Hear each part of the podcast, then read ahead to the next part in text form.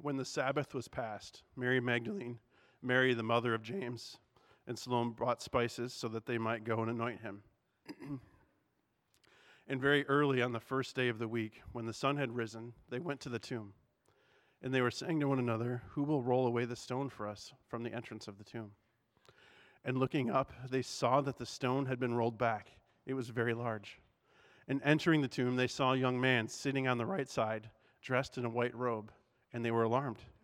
And he said to them, Do not be alarmed. You seek Jesus of Nazareth, who was crucified. He has risen. He is not here. See the place where they laid him. But go, tell his disciples and Peter that he is going before you to Galilee. There you will see him, just as he told you. And they went out and fled from the tomb, for trembling and astonishment had seized them and they said nothing to anyone, for they were afraid.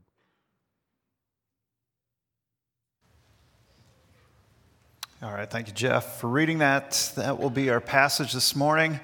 Let's go ahead and turn to the Lord in prayer, and we'll study this this morning.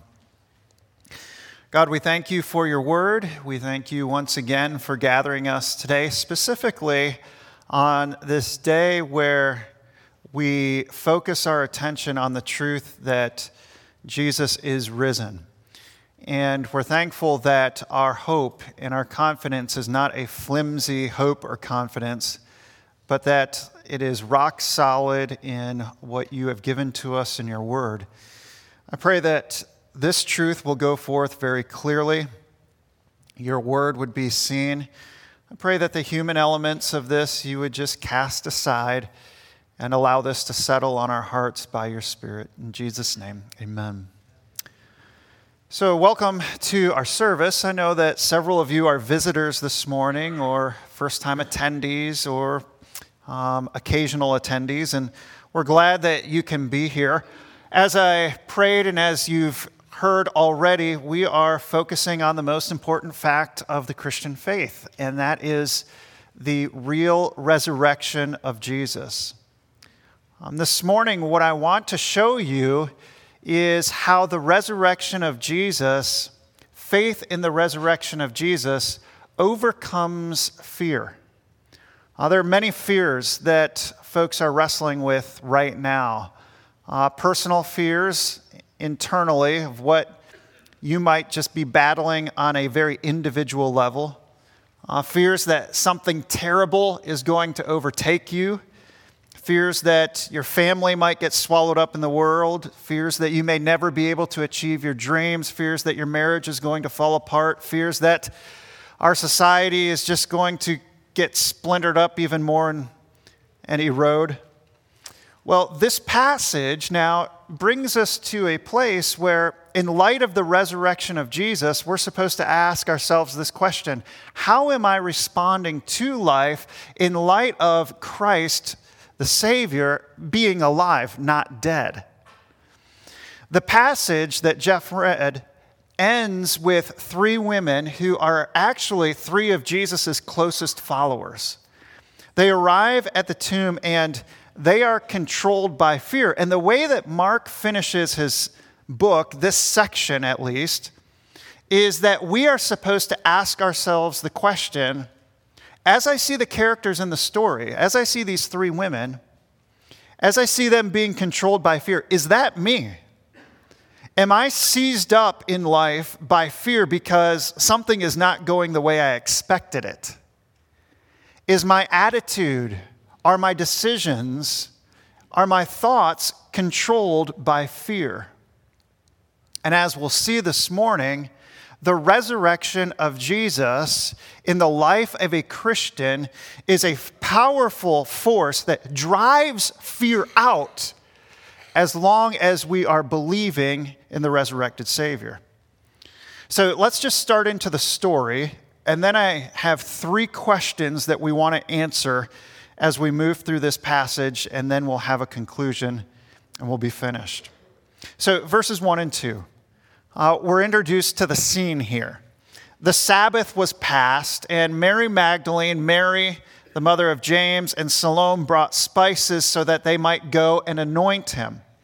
So it's the day past Sabbath. Sabbath was Saturday, the day before. and no one could do work on the Sabbath, not even bury people. So now it's early Sunday morning.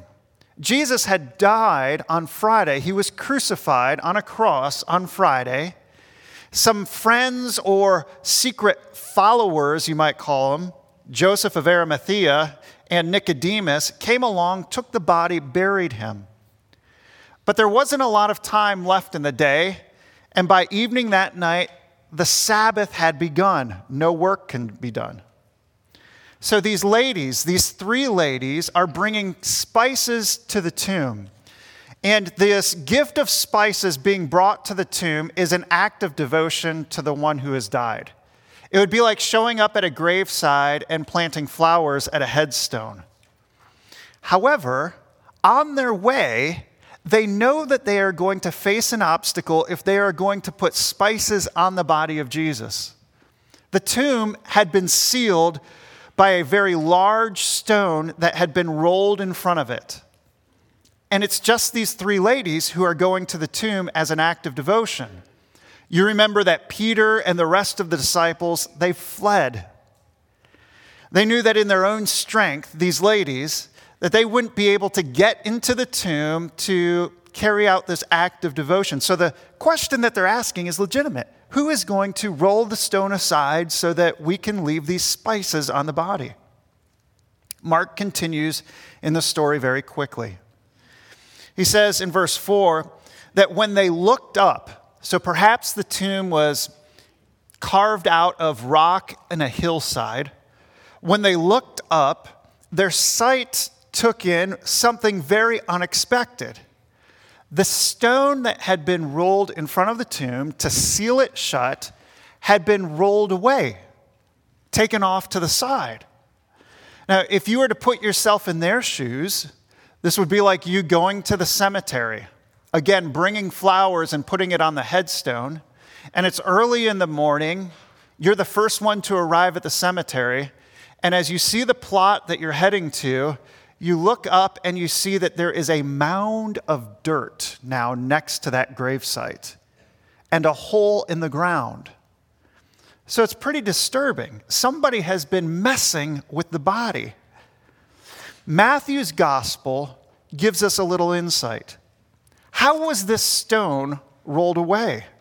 Matthew 28, verse 2, it says this And behold, there was a great earthquake, for an angel of the Lord descended from heaven and came and rolled back the stone, and he sat on it, as if to say, This tomb belongs to God, and the contents herein belong to God. The angel had done this, this was an act of God. By the time the ladies arrive, the stone is rolled back the angel has not been or has moved away from the stone. And in Mark's gospel, he tells us that the angel is now sitting inside this tomb on the right side of the tomb. So again, letting your minds put yourself in the situation, you're arriving at the tomb. You're seeing the stone rolled away. Curiosity pushes you a little bit further. You poke your head inside the tomb and there to the right is a man that's sitting on basically like a knee high bench. And the text tells us that the women are greatly alarmed. It's a strong word that's used to convey the, the shock and the emotions. It's the same word that describes Jesus back in the Garden of Gethsemane when he was greatly distressed and troubled looking at his crucifixion ahead. Here's the first words in this section here. The angel says to them, Do not be alarmed, do not be overwhelmed.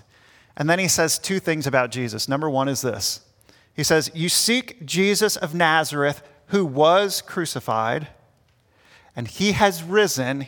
He is not here. See the place where he laid, they laid him two statements that I just want to focus on in two of these questions. Number one is that he was crucified, and second, that he was risen or has risen. Jesus was crucified. We know he was, and we've been following this story as a church for the last several weeks and months of Jesus going into Jerusalem. Jesus had been a celebrity. His ministry had started out in northern Galilee, and he was speaking a message that really resonated with people. His message was the kingdom of God is at hand. And the Jews had been looking for this kingdom. They had been oppressed for centuries by world empires. And in the Old Testament, God has said, I'm going to send you a Messiah, I'm going to send a king, and he's going to go to Jerusalem. And so these Jews for centuries have been passing this promise along that God was going to send a Messiah. And here's Jesus up in northern Galilee area proclaiming this message that the kingdom of God is at hand. The long anticipated freedom that you folks have been longing for is now at hand. And he just said that this is at hand in himself. And so his message was repent and believe in the good news. So Jesus went from northern Galilee preaching a message that people loved. And secondly, to back up his message, he was performing miracles that people could not deny. We are naturally skeptics. Um, we want proof of everything. And so when somebody makes a strong proclamation about who they are, we want to see that backed up with some kind of rock solid proof. So here was Jesus' proof. The very beginning of Mark, he walks into a synagogue, he's teaching there, and a man with the demon comes in and just starts spouting off his mouth. And Jesus just turns to the man with the demon and says, Come out of him now. And the man is released from the demon, and the people in the synagogue are saying his message is spoken with authority, and now he's the one who's able to control the demonic world. Right after that, Mark tells us that he meets a man with leprosy. Leprosy was a death wish for people. You can't heal leprosy in the first century. If you had it, you're cut off from society, living in a leper colony, not supposed to be around people at all. And so this leper approaches Jesus and he says, I've heard of what you've done. You can heal me. And Jesus reaches out and does the impossible. He does what no one else has ever done in history, it hasn't been recorded at all. He reaches out and touches a man with leprosy and heals him that way. You say, well, what about Naaman? Okay, nobody touched Naaman. This was Jesus coming to this man, visually being seen by others, and touching this man and healing him of leprosy. Right after that, a cripple is lowered down through a roof. Jesus is in a house. His friends, the cripple's friends, want this man to be in front of Jesus. A crippled man, so a physical a physical malady. He's lowered down in front of Jesus, and Jesus says, Your sins are forgiven. And everybody's like, Yeah, those are statements, those are words. Back it up with something. And Jesus is like, Okay, just to show you that my words about his sins being forgiven are authoritative, I tell you, young man, rise, take up your bed, and walk. And here's this cripple who has been known to be crippled for his life, stands up and walks out of the place. Things like that are happening in Jesus' life as he moves down towards Jerusalem. And the crowds are just getting bigger and bigger because they're hearing his message and they're seeing more and more miracles. Right outside of Jerusalem, before he goes into the city, he heals a blind man named Bartimaeus. He's sitting alongside the road. Jesus, son of David, heal me. Jesus walks up to him, heals his eyes. A man by the name of Lazarus was in a tomb. Jesus goes to this tomb in Bethany and raises Lazarus from the dead. So everybody is hyped up about Jesus. He comes into Jerusalem and he dies. And everybody is just like, You have got to be kidding me. I think a lot of people thought he was a poser, a fake, a charlatan who had sort of pulled his magic all along the way, gets to Jerusalem, and they feel as though they've been swindled, bamboozled. And so they turn on him. Why was Jesus crucified? Was it because he ran out of magic? Was he like a deer that was able to outpace all the wolves until the wolves got smart, formed a pack, backed him into a corner, and tore him apart? just kind of ran out of smarts. Why was Jesus crucified? Well, Jesus had told his disciples three times, We are going up to Jerusalem. And the Son of Man, that is an authoritative title, that is a kingly title. The Son of Man will be delivered over to the chief priests and the scribes. They will condemn him to death and deliver him over to the Gentiles. They will mock him and spit on him and flog him and kill him. And after three days, he will arise. That's Mark 10. Jesus had predicted on three separate accounts that he's going to Jerusalem to actually die. But why? Why was he crucified? The angel is saying Jesus of Nazareth was crucified. Why? Well, just a few verses later, after Jesus' prediction, Jesus says in Mark 10, verse 45, For even the Son of Man, there's that title again of kingship and royalty, even the Son of Man came not to be served, but to serve and to give his life as a ransom for many. So, Jesus the Son of Man, the Messiah, with a message and performing miracles, he came with a purpose, and his purpose is I have to go to Jerusalem, I have to die. He's giving up his life as a ransom for many. Now, do you ever think of yourself as a person who needs to be ransomed? We know what a ransom is. A ransom is the payment that is given in order to set somebody free. So, what is it that we, what is it that we humans need to be ransomed from? Is it Satan? I mean, he is the enemy, he's the dark one. Is it the world and all of its sin that sort of just swallows us up and tries to choke us out? Do we need to be ransomed from that? No, surprisingly, what we need to be ransomed from is the wrath of God. John chapter 3, verse 36 says this Whoever does not obey the Son shall not see life, but the wrath of God remains on him. Romans 2, verse 5. Because of your hard and impenitent, your, your hardened, unregretful, unrepentant heart, you are storing up wrath for yourself on the day of wrath when God's righteous judgment will be revealed. What is it that we need to be ransomed from? Because of our sin against God, a holy, just God, we are deserving of his wrath.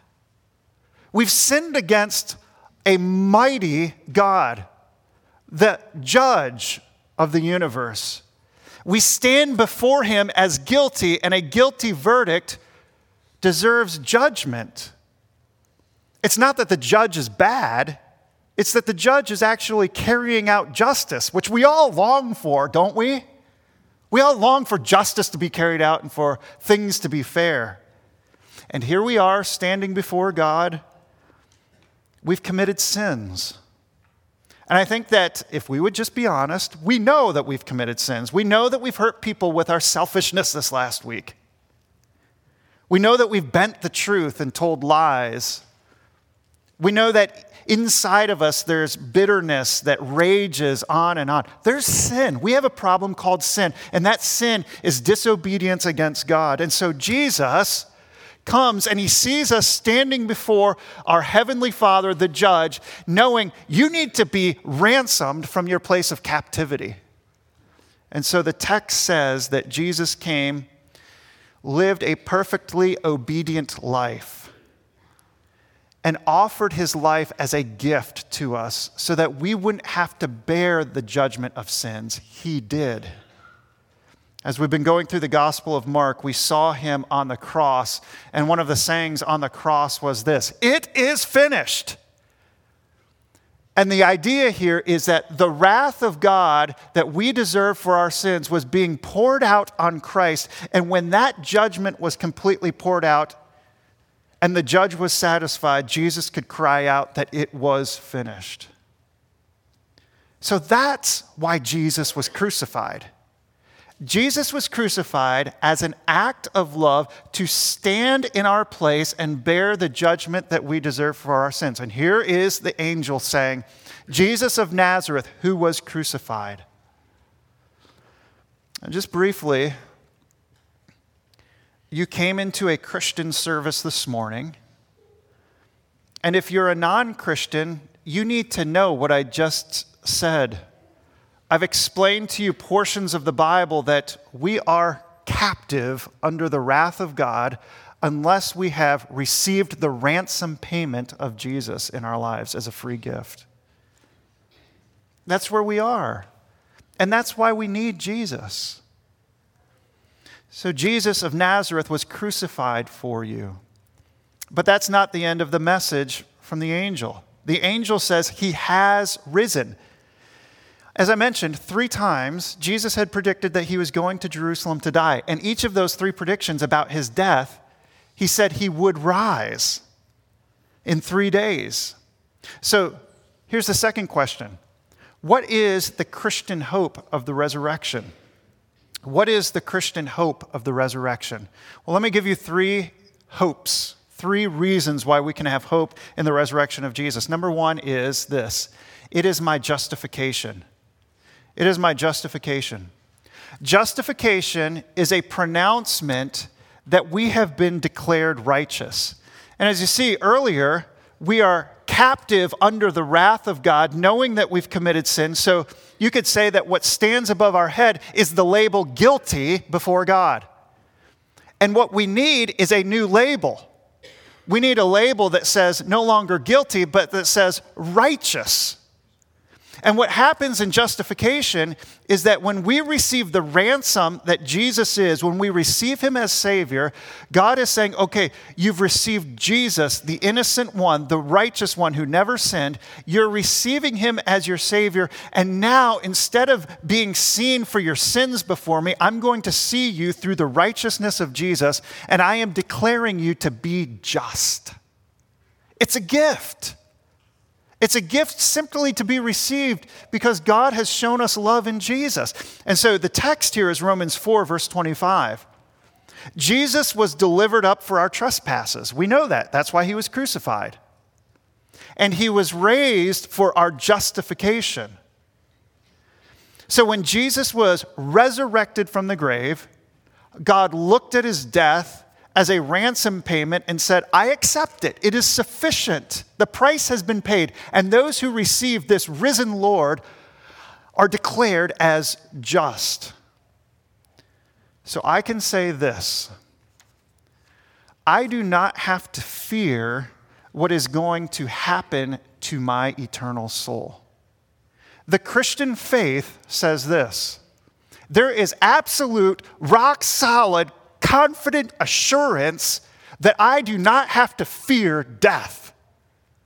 I don't have to fear eternal judgment. The Bible says that God has put eternity into all of us, meaning we know that there's something, even as much as we might want to suppress it and say, no, we just die and cease to exist. There's something inside of you that says, but there's more. There's more. And if there's more, what am I supposed to do about it? Here's the rock solid Christian confidence that we have Jesus died, He was crucified for you, He rose again for our justification. And those who come to Christ, God has declared just, and they are welcomed into His presence forever and ever. And so, Christian, even as you look at this spring, and if you will, the next year between now and the following Easter, you can combat the doubts of salvation with the rock solid confidence that Jesus is alive. He was risen for your justification. And non Christian, if you're here, you just need to be hearing this. And if God's at work in your heart saying, man, what are you going to do? You need to recognize that this is what He has spoken and what He has provided for you in Jesus, that you would come to Him and believe in Him. And at the point of belief, God declares you just justified. Second reason that we have a hope in the resurrection is simply this the resurrection signifies God's power in our lives. The resurrection signifies God's power in our lives. Now, what do I mean by God's power? Does the Bible kind of have this hidden message that you're almost like Superman or like Transformers that rise above the humanity level and can do extra special things in life? Uh, not that. At the beginning of Mark, Jesus proclaimed the kingdom, the rule and reign of God is at hand. Repent and believe in the gospel. Jesus is saying those who repent and believe will have the rule and reign of God in their lives. So here we live in a world that has tentacles and traps of sin. We have our own fallen nature. We have so many sinful challenges that are in front of us. And God, through his kingdom power, can lead you through all of the mess that's in life in a way that helps you overcome sin so that you're not a victim to it.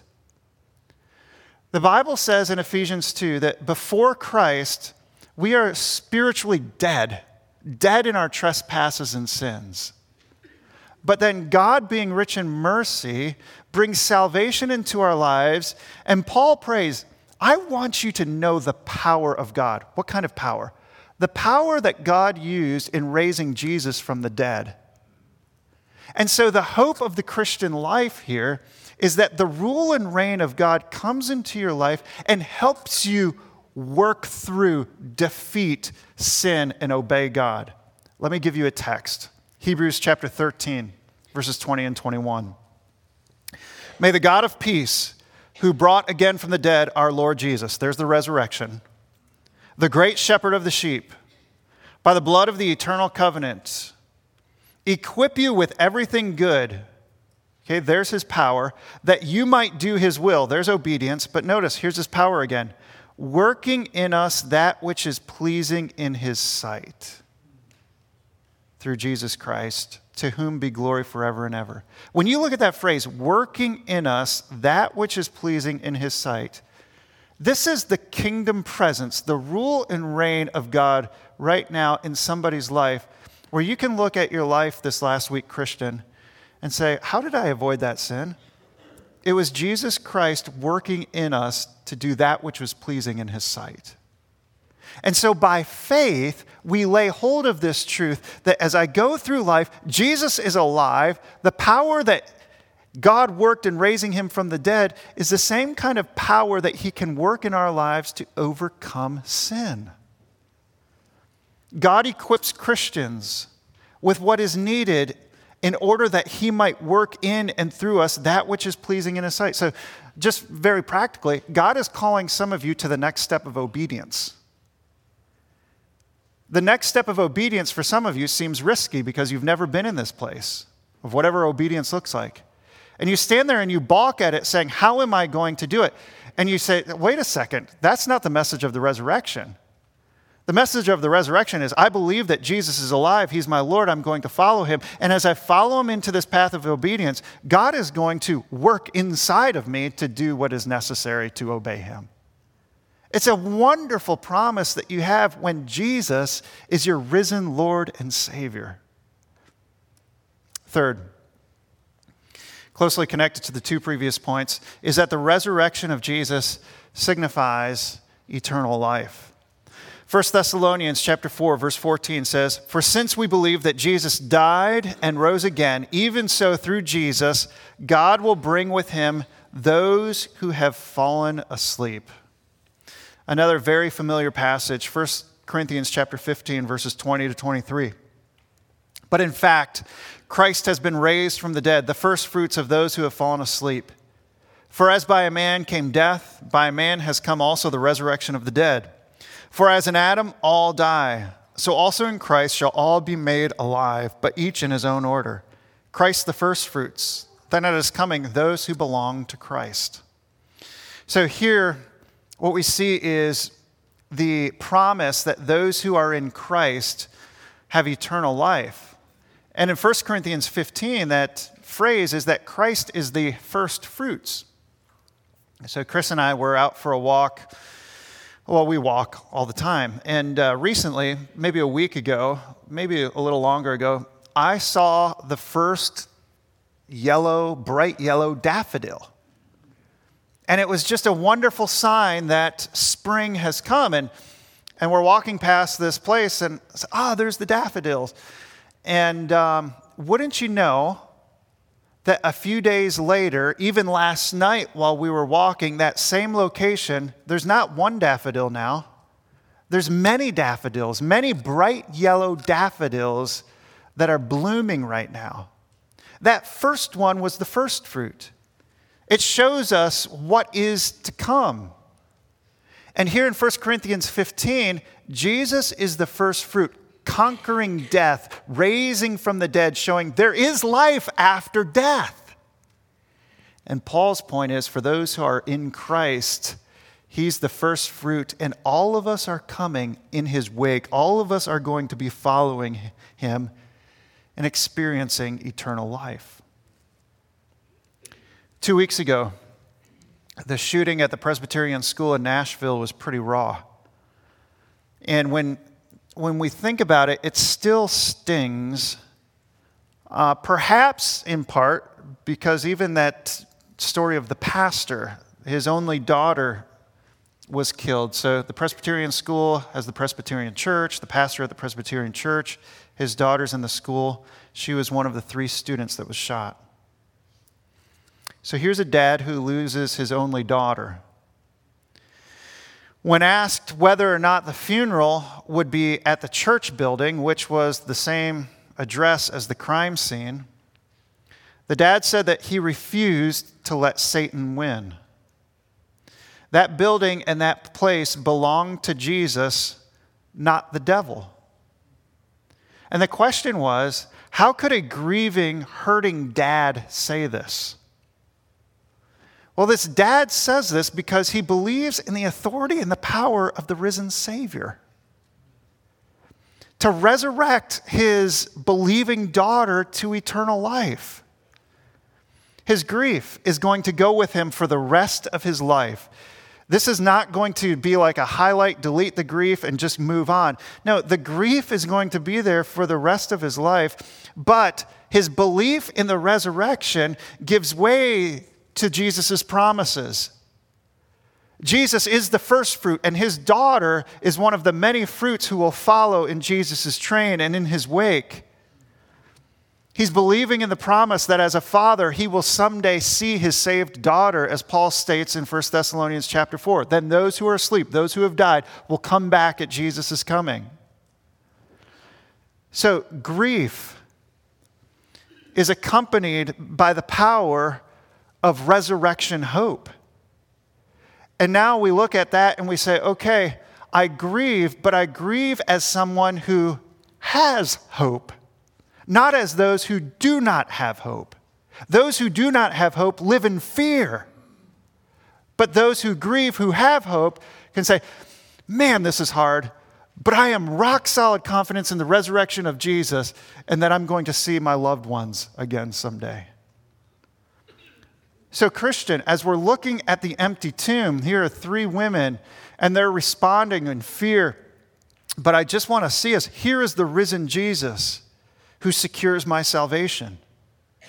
Here's the risen Jesus who empowers me in life, if you will, for my sanctification. Here's the risen Jesus who guarantees my glorification someday. And then this narrative now just begs the question. And the third question, last question of the sermon, is this How will you live in response to the resurrection? how will you live in response to the resurrection? You see, in verse 7 here of your text, the angel says, Go and tell his disciples and Peter. Why does Peter stand out? Probably because he's the most notable goofball in the whole thing. He's the guy that denied Jesus three times. Go and tell his disciples, the ones who have fled in fear, and Peter, that he is going before you to Galilee. There you will see him just as he told you. What's their response? Verse 8 They went out and fled from the tomb, for trembling and astonishment had seized them, and they said nothing to anyone, for they were afraid. Now, if you have a Bible that includes footnotes, it suggests that this is where the book of Mark actually ends. It ends with Jesus being resurrected and women being overwhelmed and running away in fear. The book ends, comes to a, a stop. And on one hand, you kind of understand the nature of their emotions. You see the women, and like, okay, the last thing that I see about these women is that they go away in fear, not saying anything to anyone. Mark just tells us that story up to that point. And I think to see an empty grave, it would be overwhelming. For them to respond in fear, it kind of makes sense because their eyes have not seen the resurrected Jesus, and so they're afraid. Now, on the other hand, the passage is telling us the truth Jesus is alive. They haven't seen him yet, and neither have you. And yet, that's what the women need to believe in that moment. Since he is alive, it's been declared, they really should not be responding with fear. They should be responding with joy and hope. And the reason why Mark ends his book this way is that we're supposed to be asking ourselves how are we responding to life today, knowing that Jesus is alive? What characterizes you? Here was their circumstance. They arrived at the tomb and it was nothing of what they expected fear. In a world that's topsy turvy, you're waking up tomorrow not knowing what you're going to see. How are you responding right now, knowing that Jesus is alive in the middle of your circumstance? Are you living in fear? Are you afraid that, or angry that, all of this sin, all of this world with even its threads of beauty and threads of kindness and threads of enjoyment, that this world with all of its darkness and sin is going to have the last word? Are you afraid that disease and death is going to steal your life away? Are you afraid of what happened in the past, that it's permanently going to ruin your future? Maybe you're afraid of something that's a little bit more difficult to put into words. Are you afraid that the resurrection is actually real? You're like, huh? By that I mean, you might be afraid that you have been pouring out your life for a world based dream that you would have to admit you're living for fulfillment from. And you're believing that this is it.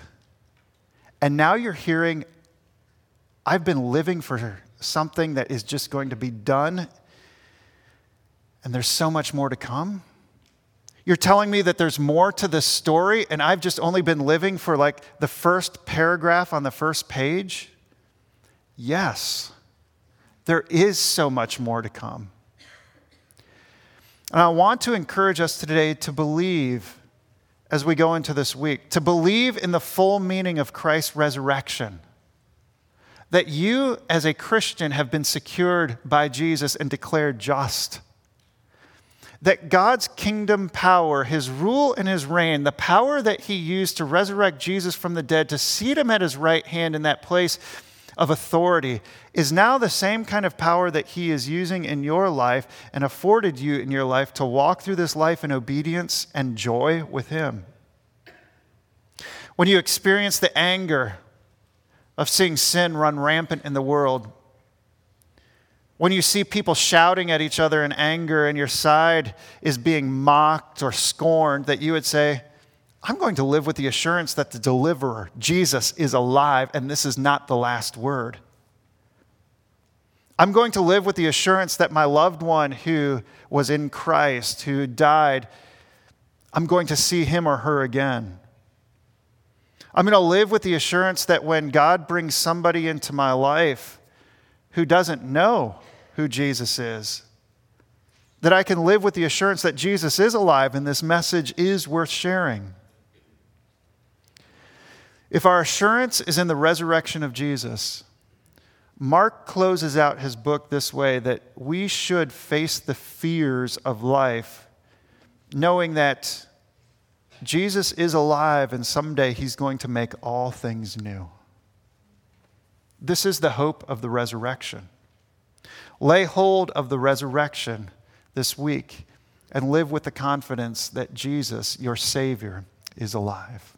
Let's pray.